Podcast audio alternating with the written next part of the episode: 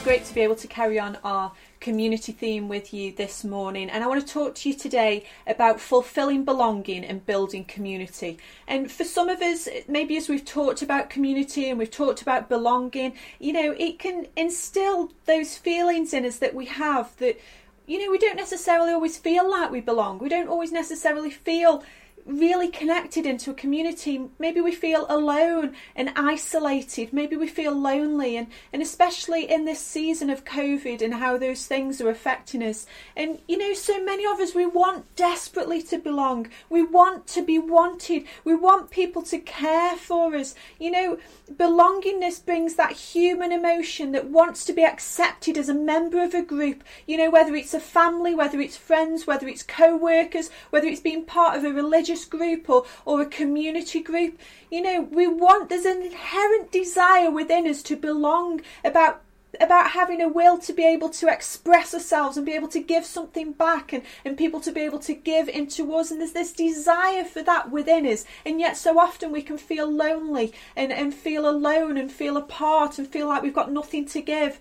And you know, so so very often we then spend our time fulfilling these feelings by, you know, keeping ourselves busy so we don't realise how lonely we feel or how unconnected we are, by getting an emotional or maybe a physical fix from somebody else or something else to make us feel like we're wanted and we're important.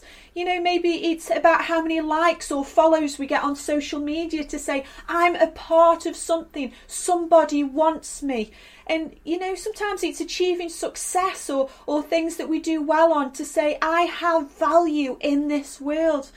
You know, the dictionary definition of community is that it's a group of people living in one particular area or a people who are considered as a unit because of their common interest, social group, or nationally or nationally. And you know, so often we can say, Well, I am part of this community because I fit into it, I live in it, I attend it, I I I like those things as well as you know I I'm part of a knitting community because we all like knitting. You know, Facebook and and social media, you can join communities of people who love dogs and talk about dogs, and yet so often we can still feel so alone and isolated and not a part. And I want to talk to you this morning as church about how we can help to build a healthy, godly, and welcoming community. Because people so often, even people who are part of our church, may feel alone and isolated. So, what can we do? What can we do in this season where so much is online? But also, what can we do generally to build a healthy, a godly, and a welcoming community? It is so important that we do that. But also, what can you do as an individual? Because sometimes sometimes you may find yourself in a healthy, a godly, and a welcoming community, and yet you still feel isolated and alone. So maybe there are things you need to address in your life. There are things that you need to work through to help you accept that you are loved, to help you accept that you are part of that community, to help you accept that you belong. So I'm hoping as we look through these different things this morning, it will help us to build well as a church community, but it will help us as individuals as well, where we struggle to help grow and change and feel accepted and belong where we can and where we do. And I think the answer to this question, how do we build that? Well, part of the answer. We can find it in, in a speech that Paul gives in the book of Acts. And he, he gathers the leaders from Ephesus. They come and visit him at Miletus, where he asks them to meet him before he goes back to Jerusalem. And this is when Paul goes to Jerusalem, where he's then arrested and eventually ends up in Rome, where he's imprisoned for a number of years before he's executed. And Paul knows that this impending doom is coming. He knows he's not going to be seeing people again. The Holy Spirit has warned him. He doesn't know what's going to happen, but he knows that he's not going to have the freedom that he's had. And so he gathers those leaders from Ephesus, those people that he's worked with, those people he's imparted to, those people he's put in position of church leadership. And he says, Come and visit me before I go to Jerusalem. And so they come and they meet with him. And I want to read to you now from Acts part of the account where he talks to them, the speech that he gives them before they say goodbye to him as he boards the boat to Jerusalem. So here we go. Acts 20, verse 20 sorry, Acts 20, verse 32 to 38 in the Passion Translation. It says this. So this is Paul talking. And so now I entrust you into God's hands and the message of his grace, which is all that you need to become strong. All of God's blessings are imparted through the message of His grace, which He provides as the spiritual inheritance given to all of His holy ones. I haven't been after your money or any of your possessions. You all know that I've worked with my hands to meet my own needs and the needs of those who've served me. This is the key part now. I've left you an example of how you should serve and take care of those who are weak. For we must always cherish the words of our Lord Jesus, who taught, Giving brings a far greater blessing than receiving. After Paul finished speaking, he knelt down and prayed with them. Then they all cried and with great weeping as one sorry. Then they all cried with great weeping as one after another hugged Paul and kissed him. What broke their hearts the most were these words, You will not see my face again. Then they tearfully accompanied Paul back to the ship. So Paul wanted to give them one final boost, one final encouragement, one final word to help them on their way of building the community, looking after people, caring for those who were struggling. It was key in his mind. He wanted to refresh in them the words of Jesus that had stuck in his heart, that he wanted to impart to them. He said, Don't forget these things as you go on and you build community and you look to belong together. And then if you read on in the book of Ephesians, which Paul wrote later wrote from jail to the Ephesians, to these same people, he is banging the same drum at them. He's encouraging the believers to walk as fruitful followers of Christ. He's encouraged them to serve in unity, in love, in the midst of persecution. It's all about the community that they build and how they are with one another. So he bangs the same drum at them in the letter that he writes because he knows what it takes to build a good and a healthy and a godly community. And I think the most amazing thing is that when we look at how we're trying to build, we're trying to build, breathe, that, G- that we're Jesus centered, that we're rooted in love, that we're together in unity, that we're broad in outworking who we are, that we're far reaching in helping other people. And I see all of those things in what Paul is trying to tell the Ephesians to do to build a good and healthy community. And so let's look at some of the highlights that we can focus on as an individual to help us feel a part and belong, but also as a community of people that we can put in place to help and encourage us to look after and care for one another too. And the headlines I want to look at are from that verse 35, and I'm going to read it to you again. And it says this I've left you an example of how you should serve and take care of those who are weak. For we must always cherish the words of the Lord Jesus who taught us giving brings a far greater blessing than receiving. And I just want to throw, focus on three different things of ways that we can help to build a good community and we can work through our own things as well and, and, and grow and being a part of a community and, and feeling that we belong to. So the first one is this teach by example. You know, how often and I think maybe it's being a parent. I'll often think, oh, I ask the girls to do things, but do I actually do them myself? You know, very often it can be do what I say, but don't do what I do. How good an example do we set? How good an example do we set to those around us? How good an example do we set to those that we walk with about building a good community, about loving people, about being kind to people? And you know, sometimes you look at some people and you think they do amazing things. They do amazing things in supporting the weak. They do amazing things in helping and, and dealing with social plights that are going on. And you look at them and you think, I just, I don't know where to start. And you know, people, as you look back through time, you look at people like Mother Teresa, you look at Elizabeth Fry, who did so much prison reform, you look at people like Martin Luther King and Mahatma Gandhi and Nelson Mandela, and you just think, what am I doing? What am I doing to build a godly and a healthy and a helpful community? What am I doing to impact and bring change so that we see good in this world? And I think sometimes you can get so caught up in that that you you're almost frozen by it. And so I want to pull you back and think what can you do on the in the place where you're at from from where you are to help build and change your community, to help build love and care and goodness into our communities, into your family group, into your street, into your small group, into your ministry, into our church? What can we do? And sometimes we look at these great big scale of people who impacted and changed the world when we just need to come back and start in the small. Start in the small things and they grow big. And you know, I just want to share with you a few people closer to home from my heart that have helped to change me, that have helped me to to grow and develop as an individual, but have also therefore impacted how I've impacted others and therefore impacted community and belonging. You know, Rosa Warrilow taught me to pray. Steve Russell taught me the amazing gift of digging deep into the Word of God. My nan taught me the importance of saying hello and visiting people and, and looking after people in a local community, of being a good neighbour. My dad and my granddad taught me that there were kind men in this world when at the time I'd not experienced that. Paul's taught me that people can be faithful you know, Grace and Olivia teach me on a daily basis. You know, they correct me and teach me to be kind and think of things from other people's point of view and not just what I think. And you know, all of those things may not be specifically to do with community, but they've changed me and impacted me. So they change how I build community around me. They change the love that I bring. They change the care that I bring. They change the impact that I have on people, on the small community that I affect around me because of the impact that they have had. So teach by example. Teach those around you by how you want to see the world. Start small. Do it in the small things and then you begin to see it impact and change the bigger things around you.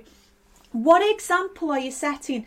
Take some time out to write down what you want to do. What impact do you want to have on your family, on that community? What impact do you want to have on your workplace? What impact do you want to have in your street? What impact do you want to have in this city, in this world? Write them down because otherwise we just muddle our way through life. If we can actually write down what we want to do and be intentional about it, considering what we say versus what we do, having that balance of those things, if we can write it down and think about it and then think, right, I'm going to attempt this on a daily basis. I'm going to attempt to love more. I'm going to attempt to send a message to someone to let them know that I care. I'm going to attempt to, you know, talk to somebody about Jesus and see them come to faith. I'm going to attempt to, in my small group, you know, talk a bit deeper about the Bible and find out more about God and how I can live my life. Building a strong and a healthy community is about what we do as an individual and about what comes out of us because we are part of that community if we are breeding from us hatred and anger and criticism and, and, and things that aren't helpful, then that breathes into the community around us. We may not think it, but it does. It affects people. Those looks that we give, those things that we say, when we don't turn up to things, it affects people. Affect the community of the church, affect the community of your workplace by being positive, by being kind, by being helpful, by not criticizing, by not getting pulled in to gossip pull those things back in. Teach by example. And you're teaching those around you by how you serve, how you give, and how you love. So the first thing is teach by example. The second thing to help us build community and to help us belong is support the weak. Paul said it in verse 35. You know, support those who are weak. And in our society, there's been a huge shift in the last hundred years or, or so. And about how we see those who are weak, how we see those who, who are maybe a little bit different than ourselves.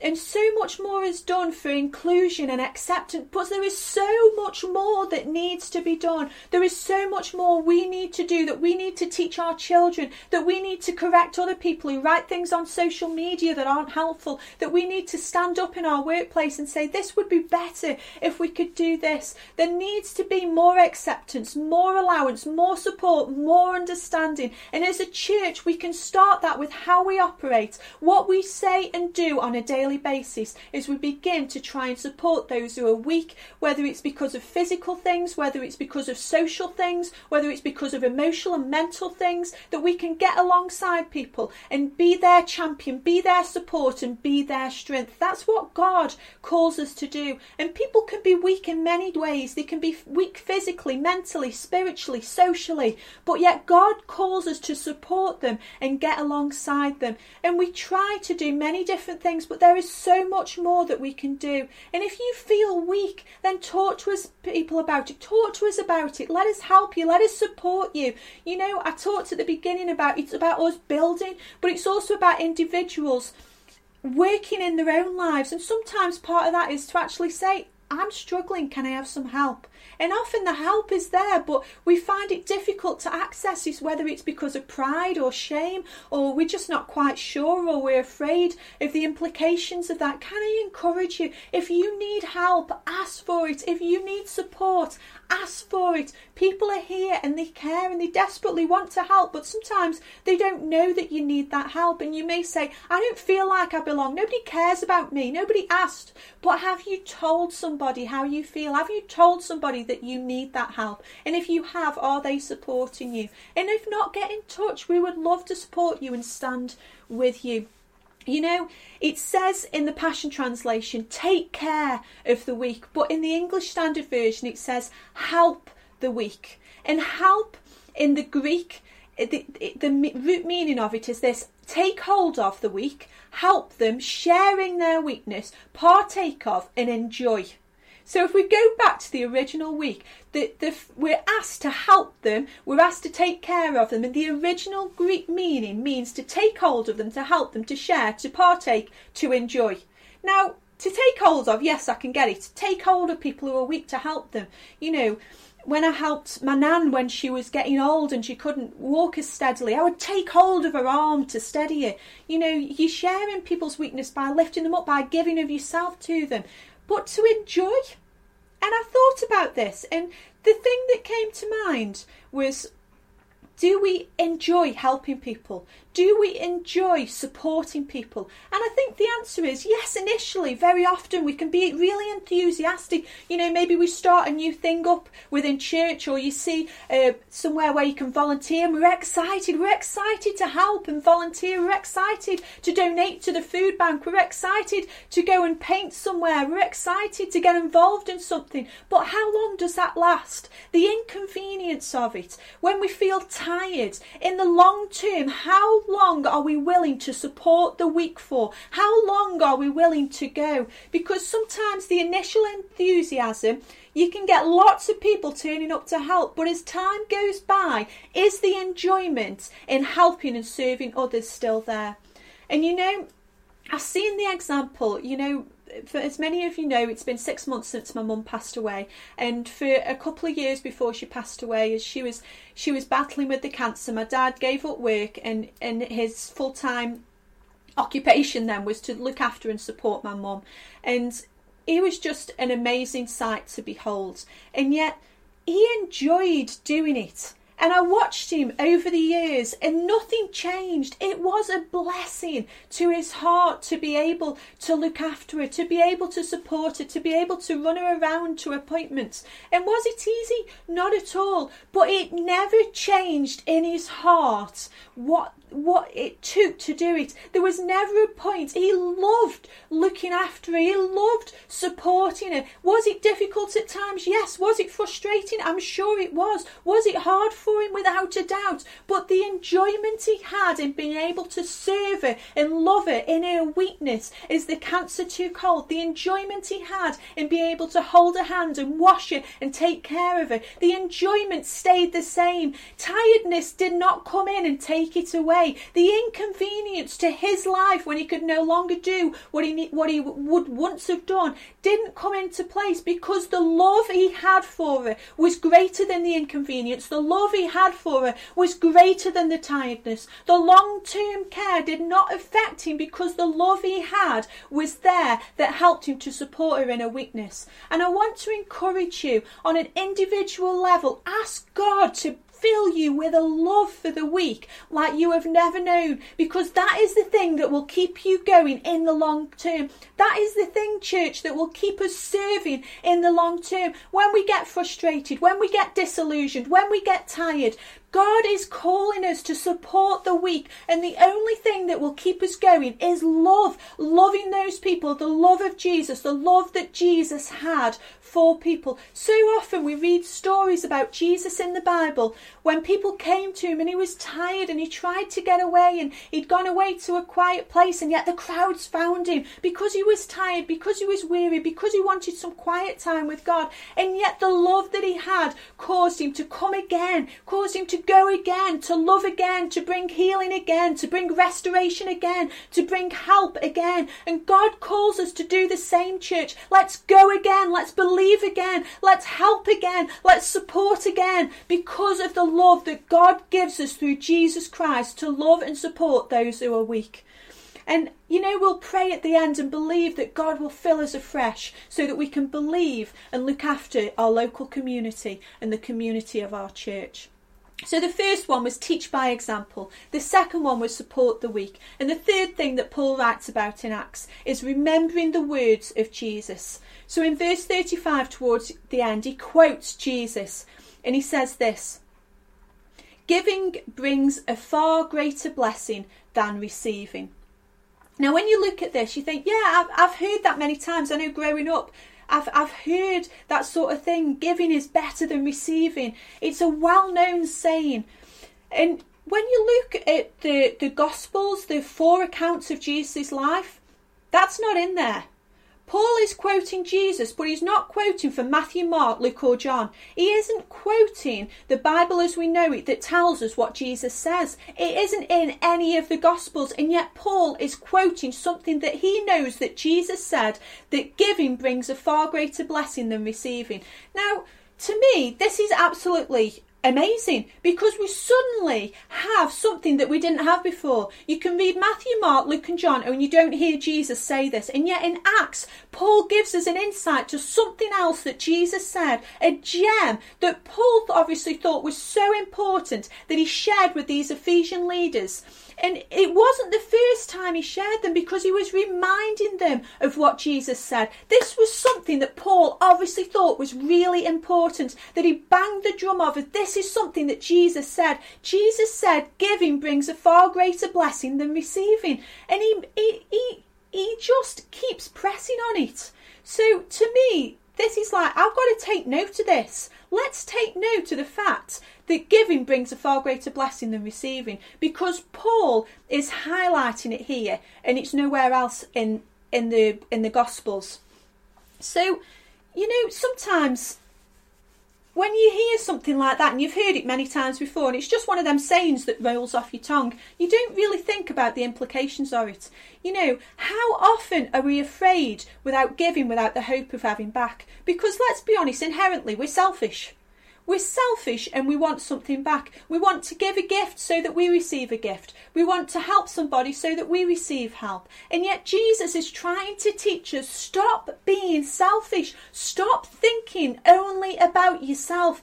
Give and be kind and love and give of yourself without wishing to receive back because the giving is the blessing in itself. And yet we get caught up so much with, with how things make us feel, with the emotional fix of things, with how receiving physical things makes us feel, that that makes us feel loved. Well, suddenly I feel loved. Suddenly I feel like I belong because I've had a message, because I've had a gift, because somebody said something to me. And yet God is trying to teach us through Jesus Christ and through Paul that giving is the blessing in itself. Stop giving in the hope that you will get something. Stop giving in the hope that it will provide an opportunity for you. Stop giving in the hope that it means you will get something back. Stop giving in the hope that you it means that you will you will connect in some different way. So often that is all we think and yet God wants to teach us to let go of our selfishness, to let go of our selfish ambition and allow him to bless us through the gift of just giving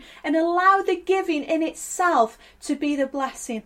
And I know at times at Christmas and at birthdays when we've given gifts to our children, just seeing the looks on their faces has just been so wonderful and such a blessing. And in doing that, maybe you've given a gift to a friend and they've really appreciated it, or a parent and it's really touched their heart. And in doing that, it's really blessed you. And in doing that, we get this tiny glimpse of the blessing that comes from giving. And yet, then so often we get caught up in our own selfishness, our own wants, our own desires, our own things that takes us away again and stops us giving of ourselves and giving and giving and giving. And so, again, we need God's love within us to empower us, to equip us to keep giving when we don't receive back, to keep loving when we don't receive back, to keep trying crying when we don't receive back because often that is the problem. We will go so far, we will love so much, we will help so much, but when we don't get back what we want, we just say, oh, I can't be bothered anymore. I'm not going to bother with you anymore. Just forget it. And yet God calls us to keep giving, to keep loving, to keep caring, to keep blessing, to keep helping. So can I encourage you this morning where you're struggling, where you may be given up and thought, I've given up with that person. They can just forget it now. I'm not going to, I'm going to help with that anymore because I never get anything back. God is calling you to go again, to give of yourself again, and allow Him to bless you. Not other people, not other things, but allow Him to be the blessing and the thanks that you get for everything you do. And if we can do this, it will help us personally to connect and belong and not isolate ourselves, but it will also help and build a better community. How quickly we forget you know, let's meditate on the things God's calling us to do. Let's focus and allow them to go deep into our hearts. Let the Holy Spirit help us to grow and change so that it no longer becomes about us and me and I, but it actually becomes about other people, about building community, about helping people to belong, about reaching out to the poor, about reaching out to those who don't know Jesus, because that is our commission. That is what we're called to. That is what we've been sent for not ourselves, not what we can get back, but what we can do to bring Jesus Christ to people's lives, what we can do to help the weak and those who are struggling, because that is what we've been called for and that is what we've been sent to. So, as I conclude this morning, Remember, believe who He says you are. He says that you are His and you are part of His community. He says you are a part. He says you are loved. And as we accept and believe those things, then it helps us to build a bigger community. Trust in Him for the strength and the hope and the love that you need to help you to keep giving and to help you to keep supporting and to help you to keep going when you receive nothing back. I pray this morning that God gives us the strength to change individually, but to grow deeper and to grow more caring as a community. Let's believe again. Let's go again. Let's trust God again. Let's pray together. Father God, I thank you that you call us to fulfill belonging and to build a healthy community. And I pray that as we've heard your word this morning, God, that we would learn to teach by example, that we would learn to support the weak again, that we would remember your words. Giving brings a far greater blessing than receiving. And Father God, as we do, God, I pray that you would you would just remind us right now who we are in you, that we in you, that we are a part of you and of the community of your church, Father God. I pray that where we maybe feel alone and isolated, God, that you would challenge our thinking, God, that you would break down dividing walls and barriers so that we can connect again, so that we can love again, so that we can give of ourselves again. Father God, I pray that you would help us to believe, believe that we are loved, believe that we can, Father God. God, and as we sing this next song, God, I pray that you would minister to hearts. I pray that you would bless and encourage them. God, and I pray for people who maybe don't know you and they're listening this morning. I pray that they would make that first step to belong in your community, to say, Jesus, come into my life. I need your help. I need you. I want to say, I'm sorry for what I've done and invite you in. God, I pray that people will connect again. I pray that we would love again. I pray that we would support others again. God, help us in Jesus' name. Amen.